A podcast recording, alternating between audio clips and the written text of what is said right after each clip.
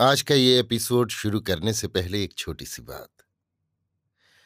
क्या आप भी अपना पॉडकास्ट बनाने की सोच रहे हैं? तो एंकर ट्राई कीजिए। ये पॉडकास्ट बनाने का सबसे आसान तरीका है। नंबर एक, ये फ्री है। नंबर दो, इसमें कई सारे ऐसे टूल्स हैं जो आपको अपने फ़ोन और कंप्यूटर पर रिकॉर्ड और एडिट करने की फैसिलिटी देते हैं। नंबर तीन आप अपने पॉडकास्ट को डिस्ट्रीब्यूट भी कर सकते हैं, जिससे इसे स्पॉटिफाई और दूसरे प्लेटफॉर्म पर सुना जा सके। तो डाउनलोड कीजिए फ्री एंकर ऐप या विज़िट कीजिए एंकर डॉट एफ़ पर अपना पॉडकास्ट स्टार्ट करने के लिए। ये तो थी एक छोटी सी जानकारी, और अब शुरू करते हैं एपिसोड का सिलसिला। तो आज के एपिसोड में लीजिए सुनिए। रविन्द्रनाथ टैगोर के लिखे उपन्यास, चोखेर बाली के हिंदी अनुवाद, आँख की किरकिरी का भाग दस, मेरी यानी समीर गोस्वामी की आवाज़ में। बिहारी ने खुद सामने बैठकर महेंद्र से चिट्ठी लिखा ली और उस चिट्ठी को लेकर दूसरे ही दिन वो राजलक्ष्मी को लेवाने चला गया। राजलक्ष्मी समझ गईं कि ये चिट्ठी बिहारी खुद लिखलाया है, किंतु फिर भी उनसे रहा नहीं गया। वे कलकत्ता चली आईं और उनके साथ विनोदनी भी आई। राजलक्ष्मी ने कलकत्ता आकर अपने घर की जो दुरवस्था देखी, चारों तरफ़ गंदा मैला कुचैला, सब कुछ उल्टा पुल्टा अव्यवस्थित तो बहू के प्रति उनका मन और भी मानो वक्र हो उठा। किंतु बहू का ये कैसा परिवर्तन? वो तो छाया की तरह सास का अनुसरण कर रही है। बगैर कहे ही वो सास के हर काम में सहायता करने चली आती है। इससे कभी कभी सास चंचल होकर कहने लगती है, ठहरो ठहरो, तुमसे ना होगा। जिस काम को जानती नहीं, उसमें क्यों फजूल हाथ डालती हो? अब तो राजलक्ष्मी को पक्का निश्चय हो गया कि अन्नपूर्णा के चले जाने से ही बहू के स्वभाव में इतना परिवर्तन हुआ है। और फिर वे सोचने लगी कि महेंद्र सोचेगा। चाची जब थी, तब बहू को लेकर मैं बड़े आराम से था। अब माँ के आते ही मेरा विरह दुख शुरू हो गया। इससे तो यही साबित होगा कि अन्नपूर्णा उसकी हितेषणी थी और माँ उसके सुख में अंतराय है। उन्होंने मन ही मन कहा इससे मुझे क्या? आजकल दिन में अगर कभी महेंद्र आशा को बुलवाता है तो आशा आने में संकोच करती है। किंतु राजलक्ष्मी डांट कर कहती है महेंद्र बुला रहा है, कान से सुनाई नहीं देता क्या? ज़्यादा लाड़ प्यार से यही तो होता है। जाओ, साग तरकारी पीछे बनाती रहना।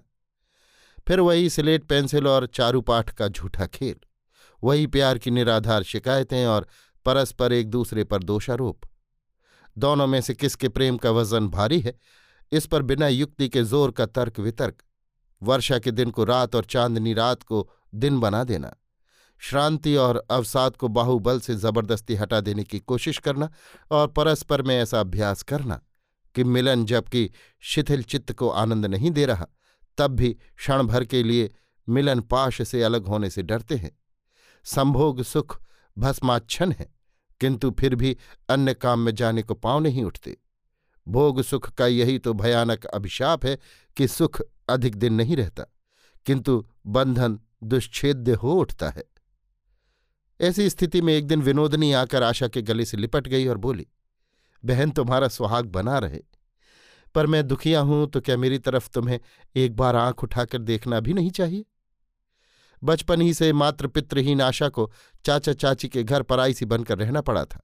इसलिए लोगों से मिलने जुलने, बोलने, चालने में उसे एक तरह का भीतरी संकोच बना रहता था। वो डरती रहती कि शायद कोई उससे हेलमेल ना करना चाहे, उपेक्षा से अनादर न कर बैठे। इसी से विनोदनी जब अपनी जुड़ी हुई भौहें तीक्ष्ण दृष्टि गोल मटोल सुंदर मुँह और सुडौल यौवन लेकर इस घर में उपस्थित हुई, तब आशा को आगे बढ़कर उससे परिचय करने का साहस नहीं हुआ। आशा ने देखा कि उसकी सास से विनोदनी को जरा भी किसी तरह का संकोच नहीं। और राजलक्ष्मी भी मानो खास तौर से आशा को दिखा दिखाकर विनोदनी को मान देती रहती है और समय असमय में आशा को सुना सुना कर विनोदनी की उच्छ्वसित प्रशंसा करती रहती है। आशा ने यह भी देखा कि विनोदनी घर गृहस्थी के सब काम में निपुण है। प्रभुत्व चलाना मानो उसके लिए अत्यंत सहज और स्वभाव सिद्ध है। दास दासियों को काम में लगाने, डांटने, फटकारने और आदेश देने में उसे लेश मात्र भी संकोच नहीं। और ये सब देखभाल कर आशा विनोदनी के आगे अपने को बहुत ही तुच्छ समझने लगी। उसकी सर्वगुण संपन्ना विनोदनी ने जब स्वयं आगे आकर आशा से प्रेम की प्रार्थना की, तब संकोच की बाधा से टकराकर ही उस बालिका का आनंद चौगना होकर उछल पड़ा और उसी क्षण जादूगर के जादू के पेड़ की तरह उन दोनों का प्रणय बीज एक ही दिन में अंकुरित पल्लवित और पुष्पित हो उठा। आशा ने कहा, आओ बहन आज से हम तुम दोनों सहेली हो जाएँ। बताओ, अपने इस बहनापे का नाम क्या रखा जाए? विनोदनी हंसती हुई बोली, क्या रखोगी, तुम ही बताओ। आशा ने गंगा जल, मौलसिरी आदि बहुत से अच्छे अच्छे नाम बता दिए। विनोदनी ने कहा, ये सब नाम तो अब पुराने पड़ गए हैं। अब इन प्यार के नामों की कोई कदर नहीं। आशा ने कहा तो तुम ही बताओ, तुम्हें क्या पसंद है? विनोदनी ने हँसते हुए कहा, आँख की किरकिरी। श्रुति मधुर नाम पर ही आशा का झुकाव था। किंतु विनोदनी की सलाह से उसे प्यार की गाली को ही ग्रहण करना पड़ा।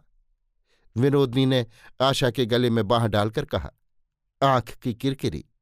और फिर हँसते हँसते वो लोटपोट हो गई। अभी आप सुन रहे थे रविन्द्रनाथ टैगोर के लिखे उपन्यास, चोखेर बाली के हिंदी अनुवाद, आँख की किरकिरी का भाग दस। मेरी यानी समीर गोस्वामी की आवाज़ में।